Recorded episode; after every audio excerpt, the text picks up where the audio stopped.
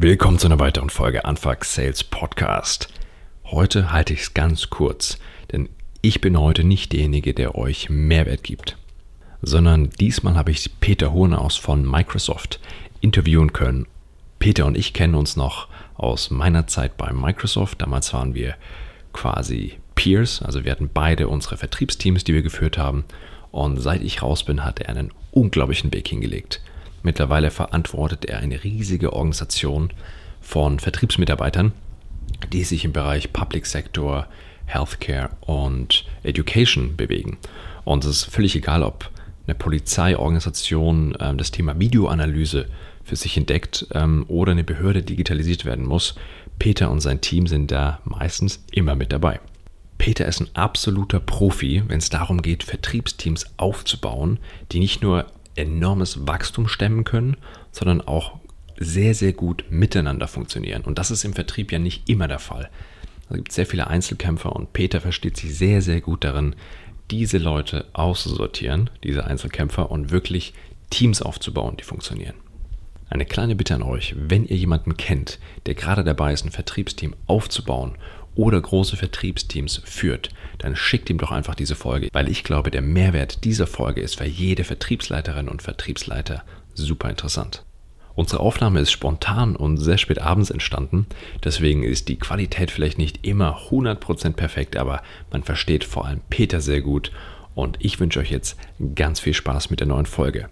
So, Peter, schön, dass wir zusammensitzen. Ähm, wir beide kennen uns ja schon länger. Ich glaube, aktueller Titel ich weiß gar nicht, was ein aktueller Titel ist. Ähm, zumindest bist du für alle Public Sector Themen zuständig. Also du bist der Vertriebsleiter für den kompletten Government-State-Bereich Health und Education. Ähm, also alles, genau. was Microsoft in diese Bereiche rein äh, verkauft, verantwortest du. Insofern bist du ein echtes Schwergewicht. Und äh, ich habe in der Zeit, als wir zusammengearbeitet haben, echt sehr, sehr viel von dir gelernt. Und deswegen möchte ich heute die Chance nutzen, dass wir vielleicht über ein paar Dinge sprechen, die ich damals von dir gelernt habe und die du vielleicht auch mit unseren Hörerinnen und Hörern teilen kannst. Jetzt hast du noch gar nichts gesagt. Ich bin schon bei der Minute. ich, muss, ich, ich muss auch erstmal meine, meine Röte wieder aus dem Gesicht kriegen. Ähm, und sehr gerne ähm, stehe ich jetzt hier Rede und Antwort und hoffe, dass ich ähm, die Fragen auch so gewinnbringend beantworten kann, dass andere auch was rausziehen können. Bin ich mir 100% sicher. Also, lass uns mal mit einem Thema starten, das ganz, ganz viele meiner Kunden haben, aber sicherlich auch viele von den, von den Hörerinnen und Hörern, das Thema richtige Vertriebsleute einzustellen. Da hatten wir damals viel gesprochen, weil wir beide ja parallel unsere Teams geführt mhm. hatten und uns da auch viel unterstützt hatten. Und wir hatten damals darüber gesprochen, was ist denn, was ist denn wichtig, wenn man ein Team neu aufsetzt? Was macht denn für dich einen guten Verkäufer aus und worauf achtest du, wenn du Leute in deine Teams holst? Ich ähm, muss immer sagen, ich gehe da wahrscheinlich etwas unkonventioneller ran als viele andere. Ähm, die meisten meiner Kollegen und Kolleginnen schauen immer nach den Capabilities. Also ist es wirklich ein absoluter Sales Crack, hat er einen guten Track Record. Ähm, ich bin dann nicht ganz so, sondern ich muss immer ein bisschen schmunzeln, wenn ich in den Vorstellungsgesprächen sitze und dann legen die mir alle Folien auf und sagen, ich war auf der Schule, auf der Hochschule und so weiter und so fort. Sag ich, wow, interessiert mich mal gar nicht. Wie sieht es denn mit dir als Mensch aus? Äh, weil die menschliche Komponente deutlich wichtiger ist. Ähm, und zwar auf zwei Ebenen aus meiner Sicht. Auf der einen Seite, es gibt nichts, was besser ist als eine gesunde Teamdynamik, weil dann fängt das Team sich an, untereinander zu befruchten, sich gegenseitig zu unterstützen, sich zu supporten. Gleichzeitig gucke ich aber auch immer, dass ich neue Farbe ins Team hole. Das heißt, wenn ich jetzt gerade im IT-Umfeld einen Softwaremenschen eingestellt habe, zum Beispiel aus dem Infrastrukturumfeld, gucke ich dann, dass ich vielleicht einen aus dem Application-Umfeld hole. Dann gucke ich vielleicht mal, dass ich einen Storage-Menschen hole, um verschiedene Einflüsse in das Team zu bekommen, weil es hilft einfach dazu oder, oder, oder, oder dafür, dass du deine, ähm, ein anderes Blickfeld aufbaust und aus dem klassischen Scheuklappendenken rausgehst. Ja. Das heißt, die menschliche Komponente ist der Key. Wir machen hier keine Raketenwissenschaft. Du kannst irgendwie alles lernen. Ähm, und das ist, glaube ich, das Entscheidende. Aber wenn der Charakter im Eimer ist, dann hast du ein größeres Problem, als du ähm, vielleicht mit Sales Capabilities gewinnen kannst. Ja. Wenn du jetzt einen Kandidaten am Tisch sitzen hast oder Kandidatin, was, ähm, was müssen die denn so von Persönlichkeitsmerkmalen mitbringen? Das eine ist deren Hintergrund fürs Team, aber was ist dir denn wichtig äh, hinsichtlich Persönlichkeit? Also das erste, das erste und das Allerwichtigste, was ich möchte, ähm, ich bin immer auf der Suche, jetzt gerade wenn du öffentlichen Dienst betreust, nach Idealisten. So, aber ey, wir sind der Dienstleister für 84,5 Millionen Leute in Deutschland, ähm, wo du immer wieder einen Durchsatz haben kannst, aber ja, die Vorurteile gibt es. Die öffentliche Verwaltung ist nicht immer das Schnellste. Das heißt, du musst schon ein gewisses Grundidealismus ähm, Gen in dir tragen. Die zweite Ebene, die mir immer super wichtig ist, und da bin ich ganz knallhart, also ich habe ein sehr, sehr enges Wertesystem, würde ich sagen. Es gibt zwei Punkte, die sind für mich super wichtig. Ähm, ich vertrage Unwahrheiten überhaupt gar nicht. Und da unterscheide ich aber, es gibt dieses Schmolen, sage ich mal, im Forecast-Call. Ja, ich habe für den Deal super viel gemacht, aber ist aber einfach reingeflogen. Das ist okay. Aber es gibt dann auch die Leute, die halt dann wirklich hart lügen, um für sich einen Vorteil daraus zu erzielen oder erzeugen und ohne Rücksicht auf Verluste von Schaden von anderen. Das ist für mich so ein ganz klares No-Go. Kannst du das in so einem Gespräch rausholen? Nein, aber ich habe es auch schon erlebt, dass ich Leute hatte, die dann von Organisationseinheiten, die sie geführt haben, gesprochen haben und du machst einen kurzen Blick in LinkedIn und weißt, okay, nicht. stimmt nicht. Mhm. So, das ist super wichtig. Und das Zweite ist, was für mich absolut key ist, ähm, und ich habe auch das Gefühl, äh, oder das ist nicht das Gefühl, ich habe das Vergnügen, dass ich aus ähm, per Default einer diversen Familie komme. Ähm, respektvoller Umgang mit Menschen. Ähm, kein Mensch ist besser wie ein anderer, egal welche Brand er vertritt, egal welchen Job er hat sondern am Ende des Tages geht es um das Individuum. Und ich finde, da ein offener, respektvoller Umgang hat weder irgendwas mit einer sexuellen Orientierung noch mit einer Hautfarbe noch mit einem Geschlecht zu tun, sondern ich versuche immer die beste Person für diesen Job zu holen. Und ähm, lustige Anekdote, ich habe vor Jahren mal so ein Thema gebracht, ähm, als es auch um das Thema Diversity ging und ich gesagt habe, naja, dann sollten wir über Diversity reden. Wenn ich ehrlich bin, wenn ich ein Stück Stein finde, was den Kunden besser bedient, dann stelle ich auch den Stück Stein ein. Schön. Ein Großteil deines Teams kenne ich ja noch. Ähm, und die, deine Organisation ist ja mittlerweile so riesig, dass ja auch Thema Teamlead äh, mhm. Relevanz bekommt. Das heißt, wenn man mehr als 5 bis 10, 15 Leute führt, macht es eigentlich keinen Sinn. Da brauchst du ein Zwischenmanagement irgendwie. Ne? Mhm. Zumindest, um auch die Deals ordentlich betreuen zu können. Ähm, jetzt, der klassische, klassische Fall ist ja, man hat absolute High-Performer im Team, man weiß, dass die High-Performer sind, der Wettbewerb weiß das auch und die Jungs und Mädels wissen das auch selber. Die wollen weiterkommen, die wollen mehr Geld verdienen, mehr Bonus in der Hierarchie hoch. Wie entscheidest du, wann jemand ready ist, eine Teamlead-Funktion, also eine Management-Funktion mit einzunehmen? Und ist das zwangsläufig der beste Verkäufer oder was sind das für, für Merkmale? Ähm, sehr guter Punkt und ähm, sehr unterschiedlich ausgelegter Punkt in jedem großen Organisation. Ich habe das Vergnügen, dass ich in ähm, zwei sehr großen Organisationen arbeiten darf und durfte. Einmal die IBM, ähm, äh, und ähm, jetzt eben Microsoft seit geraumer Zeit. Dort habe ich schon immer wahrgenommen, dass man immer eigentlich die, gerade wenn du im Vertrieb bist, die besten Seller zum äh, versucht hat, auf die Managerschiene zu schieben. Ich würde aber sagen, dass das nicht das Thema ist, dass man gerade erfolgreich sein kann. In, in der Teamlead-Funktion, Manager-Funktion geht es um komplett andere Sachen, als dass ich verkaufe, sondern du musst dann erstmal auch hinbekommen, gerade als Manager, hey, ich zähle nicht mehr das meiste und stehe nicht mehr in der ersten Reihe, sondern hey, de facto komme ich hinterm Hund und hinter der Katze des Mitarbeiters. Also in der Nahrungskette bist du ganz, ganz, ganz weit hinten. Das muss dir einfach bewusst sein an der Stelle. So, das heißt, um was es mir geht, ich gehe voll auf das soziale Thema. Lustige Anekdote, mein Vater war selber jahrelang Bereichsleiter bei Siemens und habe mich mal gefragt, naja, wie ist denn das jetzt so in deiner neuen Funktion und dieser vielen Verantwortung? Wie läuft denn das jetzt so? Sag ich, naja, ist alles okay. Ja, aber wie ist denn so? Wie fühlst du dich denn? Sag ich, ja, ich fühle mich wie ein Paartherapeut. äh, weil du eigentlich ähm, äh, einen Großteil deiner, deiner, deiner Gespräche hast über das Wohlbefinden der Mitarbeiter, um mit ihnen darüber zu reden, um wirklich auf sie einzugehen. Du musst Empathie haben. Ja. Und ja, wenn du dann noch ein gutes Selbstverständnis hast oder ein operatives Thema, je nachdem, welche Ausprägung du redest, ist es gut, weil du gibst eine Inhaltlichkeit aus. Es gibt aus meiner Sicht drei Arten zu führen. Mhm. Es gibt die Inhaltlichkeit, in inhaltliche Art und Weise zu führen. Es gibt das Coachen, wie du führen kannst. Und es gibt das rein disziplinarische Führen. So, rein disziplinarisch verlierst du jedes Team, hat keiner Bock drauf. Inhaltliche Führen, wenn du es wirklich kannst, das ist super gut und einfach, weil du hast den Respekt der Leute. Mhm. Und die Königsdisziplin ist aus meiner Sicht, wenn du dann auch noch ankommst und kannst die Leute coachen. Und wenn du irgendwie dich so versuchst, dort durch zu navigieren, ist es das Thema, wo ich auch immer raussuche. Also ich gehe deutlich auf Empathie, mhm. persönliche Einstufung, auch charak äh, auf charakterliche Eigenschaften, dass die Leute in der Lage sind, sich auch rauszunehmen, nicht immer in die erste Reihe reinzustellen und dass halt ein Stück weit wirklich so ein, so ein Thema entsteht, das eigentlich ist, muss das Sales Management der Dienstleister der Teams sein. Schön. Du hast ja gerade schon gesagt, am allerwichtigsten sind die Persönlichkeitsmerkmale deiner, deiner Teammitglieder. Ähm, wenn es darum geht, mehr Umsatz zu machen. Da gibt es natürlich hier eine äh, Vertriebsfraktion, die sagt, ja, mit Druck auf den Markt und möglichst schnell Menschen überrennen, umwerfen, Umsatz einsacken. Ähm, ich erinnere mich, dass wir das so nicht gemacht haben. Ich bin ziemlich sicher, dass du es auch weiterhin nicht so machst. Und die Art und Weise, wie ihr bei Microsoft verkauft, ist ja auch sehr stark account-based. Das heißt, ihr habt große strategische Accounts, die ihr dann weiterentwickelt. Und mich würde interessieren, ob du mit uns teilen kannst, wie deine Philosophie ist, wie man Kunden, die schon Kunden sind, so weiterentwickelt, dass sie auch gut und gerne langfristig Kunden bei dir sind und auch immer wieder freiwillig zu dir zurückkommen. Mhm. Ähm, sehr schöne Frage. Ich musste das auch erstmal lernen, als ich bei Microsoft ähm, ankam und fragte so, was sind die Hauptwettbewerber? Dann meinten sie unsere alten Versionsstände. Also das kannte ich damals von, äh, von IBM rein aus dem Datenbankumfeld, wo Oracle damals die große Übermacht war. Ähm, Tutu komplett anders.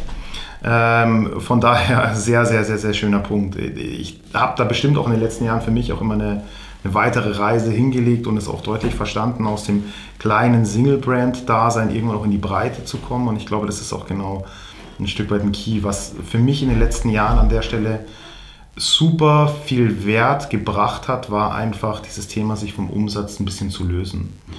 Ähm, über Druck verkaufen, über Angst zu verkaufen, ist aus meiner Sicht ein rein kurzfristiges Thema. Und machen wir uns mal nichts vor, ein Kunde merkt sich das. So, Kunden kaufen, also Menschen kaufen von Menschen. Das heißt, es passiert genau zwischen Nasen.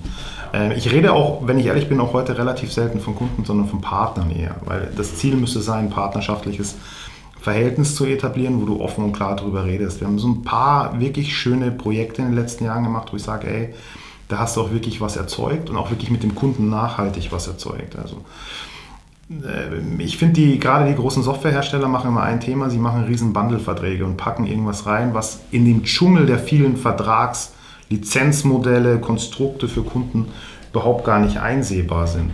Das heißt, dort wirklich die absolute Transparenz zu geben und zu sagen, das ist das, was du auch wirklich kaufst. Du kaufst ja keine Katze im Sack, Sack und so weiter, bringt uns immer wieder in die Situation, dass ein Vertrauen entsteht. Entsteht ein Vertrauen, gibt dir der Kunde auch mehr Informationen. Und so blöd sich anhört, Information ist der Schlüssel zum gemeinschaftlichen Erfolg. Das Wort ist gemeinschaftlich. Also mache nie was ohne den Kunden, mache nie was ohne den Partner, der involviert ist. Versuch nie einen ähm, zu deinem Vorteil zu überflügeln, weil ansonsten wirst du nachhaltig ein Problem kriegen aus meiner Sicht.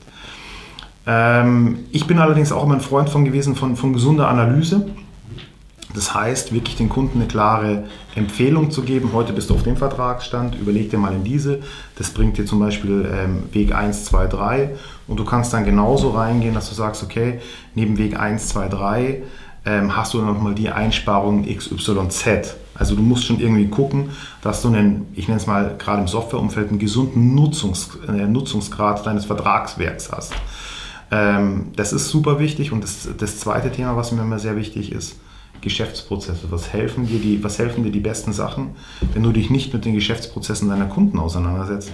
Weil der Kunde ist ja keine IT-Firma im Normalfall oder will jetzt irgendwie, sondern kommt irgendwie aus der Old Economy und will jetzt hier halt, was weiß ich, seine Produktionsausschussfertigung ähm, deutlich effizienter gestalten.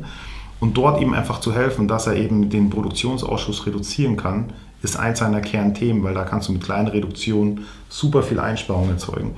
Und da muss man hin, um eben auch eine Relevanz zu erzeugen. Ja. So, und wenn du genau diese Punkte alle so nach und nach gehst, dann wirst du zwangsläufig in diesem Kunden größer, weil du mehr Wissen über den Kunden aufbaust bei dir, weil du mehr Verständnis hast für seine Nöte und du kommst nicht über die Angst, sondern du kommst als eher Empfehlungsgeber und du kommst schon in die Richtung Trusted Advisor. Das ist halt eine spannende Rolle, ähm, die man im Vertrieb einnehmen kann, weil, wenn ich mich erinnere, gerade du in deiner Rolle, und du hast ja jahrelang wirklich selbst, wirklich über mehrere Jahre hinweg super erfolgreich, gerade hier in Berlin, mhm. Microsoft verkauft. Ähm, du bist dann nicht als Vertriebsmitarbeiter gesehen worden, sondern du hattest schon eine ganz, ganz andere Rolle bei den Leuten. Und äh, das hatte auch nichts von Klüngelei oder so, sondern einfach mit Respekt, mit Freude, dich auch einzuladen in, in Termine. Also dieses Thema Trusted Advisor, das hast du äh, aus meiner Sicht sehr, sehr, sehr, sehr gut gelöst. Na, ich glaube, es ist auch immer eine Art und Weise, wie, je nachdem, wie du eine Organisation hast und wie du die einsetzen kannst. Jetzt haben wir eine relativ große Organisation. Das heißt, du hast für jedes Unterthema, also wenn wir bei dem, bei dem Beispiel Microsoft bleiben, du hast für Office deine Leute, du hast für die Datenbank deine Leute, du hast für die Server deine Leute, ähm, die dann einfach immer rausgehen und natürlich auch für die ganzen Cloud-Produkte. Ähm, die heute viel wichtiger sind als der Rest natürlich. ähm, dort ist es schon so, dass ich mich mal versucht habe, eine, zu einer gewissen Art und Weise rar zu machen. Weil der Kunde hat halt dann auch verstanden, okay, so jetzt ist der Huhn aus dem Raum, die Kavallerie galoppiert ein. Mhm. Was nicht gleich heißt, dass es, dass es super, super, dass ich da irgendwie einen Druck ausüben möchte, aber du signalisierst dem Kunden, es ist heute echt richtig wichtig und wir müssen alle auf dem Punkt sein und müssen das Thema gemeinschaftlich diskutieren dadurch, dass ich das auch so lange gemacht hatte und ähm, sehr viele Leute kannte, wusste auch jeder, wie meine Philosophie ist, was auch immer wiederum gut war, was sich auf das ganze Ökosystem des Microsoft-Teams ausgeweitet hat. Das heißt, dass ein super offenes und respektvoller Umgang miteinander entstanden ist und man eigentlich nicht irgendwie gesagt hat, so jetzt karten wir nochmal Angebote nach, sondern es war klar, Best Price first on the table. Cool. So, war immer, war immer ganz klar gegeben, da wurde nicht groß nachgekartet. Genauso wurde, war auch immer klar, wir wollen auch unterstützen und wir werden auch immer eine Lösung finden. Also auch wenn mal kein Geld da ist, dann werden wir irgendeine andere Lösung finden, um die Verträge so zu bauen, dass sie in den Haushaltsrahmen irgendwie passen. Ja. Das ist ein spannendes Stichwort, Haushaltsrahmen.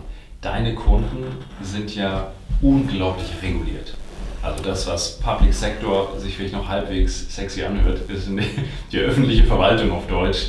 Hm, das ist ja ein krass regulierter, sehr, teilweise auch sehr transparenter Prozess, der ganz viel über Ausschreibungen läuft, wo ein Verkaufsprozess über Einkaufsabteilungen läuft, über Staatssekretäre, die Unterschriften setzen müssen etc. Ähm, welche Rolle spielt denn die Menschlichkeit denn da noch oder welche Rolle spielen denn die Menschen in der Organisation? Mhm. Weil deine Vertriebsleute sollen ja sehr, sehr menschlich unterwegs sein. Die sollen diese Beziehungsaufbau können. Gleichzeitig ist es aber eigentlich ein festgelegter Prozess. Wie, wie spielst du das? Also, ähm, ich muss erst mal eins sagen, jetzt muss ich mal eine, eine Lanze für die Kunden der öffentlichen Verwaltung brechen. äh, weil ich weiß, da herrscht immer so ein Thema, alles grau. Ja, ich habe mittlerweile weiße Haare, grau-weiße Haare und ähm, die sind auch erst so geworden, seitdem ich bei Microsoft bin. Aber ähm, wie drücke ich es aus? Ähm, wir machen regelmäßig Assessment Center mit Trainees und ähm, ich bin dann da oft drin und dann ist mein Pitch immer, willst du cool, cool, und fancy, dann gehst du zu den Kollegen aus dem Industrieumfeld, willst du die Welt verändern, kommst du zu uns. Ah, also man muss, man muss natürlich mal eins sagen, die öffentliche Verwaltung, ähm, man muss sie verstehen und wenn man sie versteht, dann kann man da auch super viel erreichen und kann mit ihnen auch wirklich richtig gut ähm, Themen verändern. Und ich sage es nochmal, am Ende des Tages bist du an der Stelle halt von allen Bürgern in Deutschland irgendwo der Dienstleister und du hast auch irgendwie einen Durchsatz und du kannst nachhaltig auch Sachen verändern. So, auf die Frage nochmal einzugehen, nachdem ich jetzt hier einen langen Monolog für die öffentliche Verwaltung gehalten habe. Ähm, ja, es gibt diese Ausschreibungen, äh, das ist auch ganz klar, aber wir dürfen mal nicht eins vergessen, in der Verwaltung hast du, wenn ich jetzt einfach mal auf die Kernverwaltung gehe, hast du ein paar Sachen, die relativ anstrengend sind, auch für, für unsere Kunden, unsere Partner am Ende des Tages. So, wenn du heute eine durchschnittliche Kommune nimmst, dann hast du wahrscheinlich 350 bis 400 ähm, IT-Systeme von einer, von einer großen Kommune irgendwo im Einsatz, äh, von wahrscheinlich 300 unterschiedlichen Herstellern. So ist nicht wie in der Industrie, da hast du ein SAP und dann hast du vielleicht noch irgendein Prozessplanungssystem und dann war es das so ein bisschen. Ah ja, vielleicht noch ein BI-System sondern du hast halt hier echt einen Zoo und das ist genau, die, das ist genau dieses Vergaberecht, was es mitbringt. Also du hast jetzt zum Beispiel den Prozess, die Hundesteuer und die muss elektronifiziert werden. Ähm, dann wird die ausgeschrieben und dann ist es wirklich so, dass, der, dass das beste Angebot dort gewinnt. So. Jetzt haben wir als Microsoft, als einer der großen Hersteller natürlich dann ein Stück weit einen Vorteil, weil wir haben zentrale Rahmenverträge. Die werden einmal im Jahr äh, einmal alle vier Jahre, drei bis vier Jahre ausge, ausgehandelt und dann können wir darüber verkaufen. Das macht uns an der Stelle des, des Lebens, des Absatzes erstmal einfacher. Wenn du ins Projektgeschäft gehst, dann ist es schon nochmal anders. Dann stehst du halt auch wirklich eins zu eins gegen die Leute. Am Ende des Tages ist aber das Entscheidende, dass du überhaupt zum Projektgeschäft kommst. Weil du darfst nicht eins vergessen, die Leute haben so unfassbar viel zu tun, was für uns Normalsterbliche außen mal gar nicht so aussieht. Und was ist das? Ey? Die sind leider echt noch teilweise auch wirklich so unterwegs, dass es nicht ganz so einfach für sie ist. Mhm. Und die müssen erstmal dorthin geführt werden von dem Thema, ich habe es heute auf Papier und ich gehe jetzt in die Digitalisierung rein. Und es kommt auch gerade, gerade Covid hat es in den letzten Jahren super stark befeuert. Dass, also dass die Digitalisierung in der Verwaltung ganz stark nach vorne ging, dass Dienste angeboten wurden und so weiter und so fort. Ähm, da muss ich mal die Kollegen vom Hasso-Blattner-Institut zitieren, die gesagt haben, man muss trotzdem bei der Elektronifizierung von Prozessen aufpassen, nämlich ein Scheißprozess ist, wenn er auf elektronische Art und Weise ist und nicht angepasst ist, nur ein schneller Scheißprozess. und das ist, glaube ich, genau dieses Thema, wo wir mittlerweile auch so ein Stück weit unsere, unsere Nische sehen, dass wir mit den Kunden auch darüber reden, wie kannst du dich effizienter aufstellen, wie kannst du deine Businessprobleme ähm, besser angehen, wie kannst du dich dann dort auch einbringen? Und es purzelt dann auch sehr häufig am Ende in Ausschreibungen schon was für uns raus. Das heißt, es ist schon so, wenn es Ausschreibungsphasen sind, dann gehen wir dort mit Partnern auch rein, mit Geschäftspartnern und gucken, dass wir den richtigen Player zur richtigen Zeit dort auch an, das, an, an den Tisch bringen. Das ist unser Vorteil. Wir haben in Deutschland knapp 36.500 Partner. Krass. Ja, das ist eine große Anzahl. Das heißt, es gibt kaum was, wo wir keinen haben, der nicht irgendwo auf Microsoft-Technologie Technologie geht. Und das ist genau unser Thema, wo wir rein, wo wir, wo wir immer versuchen reinzugehen. Aber es ist natürlich auch so, dass wir losgelöst von den Ausschreibungen sehr intensiv mit den Kunden sprechen, auch in diesem regulierten Markt, um diese ähm, ja, Pain Points, die die haben, einfach aufzuzeigen. Ja. Super. Vielen Dank, Peter, für deine Zeit und dass du hier die ganzen Themen mit uns geteilt hast. Es war richtig schön, mal wieder mit dir zu sprechen. Und äh, wir hatten gerade schon Abendessen zusammen, aber jetzt vielleicht noch, vielleicht noch einen Drink. Definitiv. Also der Drink muss jetzt noch sein. Äh, wir müssen jetzt auch immer gemeinsam anstoßen auf, dass ich das erste Mal an einem meiner tollen Projekte mitarbeiten durfte. Und ähm, es war mir ein Vergnügen, es war mir ein Fest ähm, und es war mir vor allem das größte Vergnügen, dich mal wieder auch nach dieser anstrengenden Covid-Phase live und in Farbe zu sehen. Ähm, das Zwischenmenschliche hat doch jetzt irgendwie alles sehr gelitten. Ja. Von daher vielen Dank für diese Möglichkeit, hat super Spaß gemacht. Fantastisch. Ähm, ich bin mir ziemlich sicher, wir machen noch eine zweite Folge. ähm, vielleicht im halben Jahr, mal schauen. Ich habe ich hab nichts mehr zu sagen. Nein. Nein.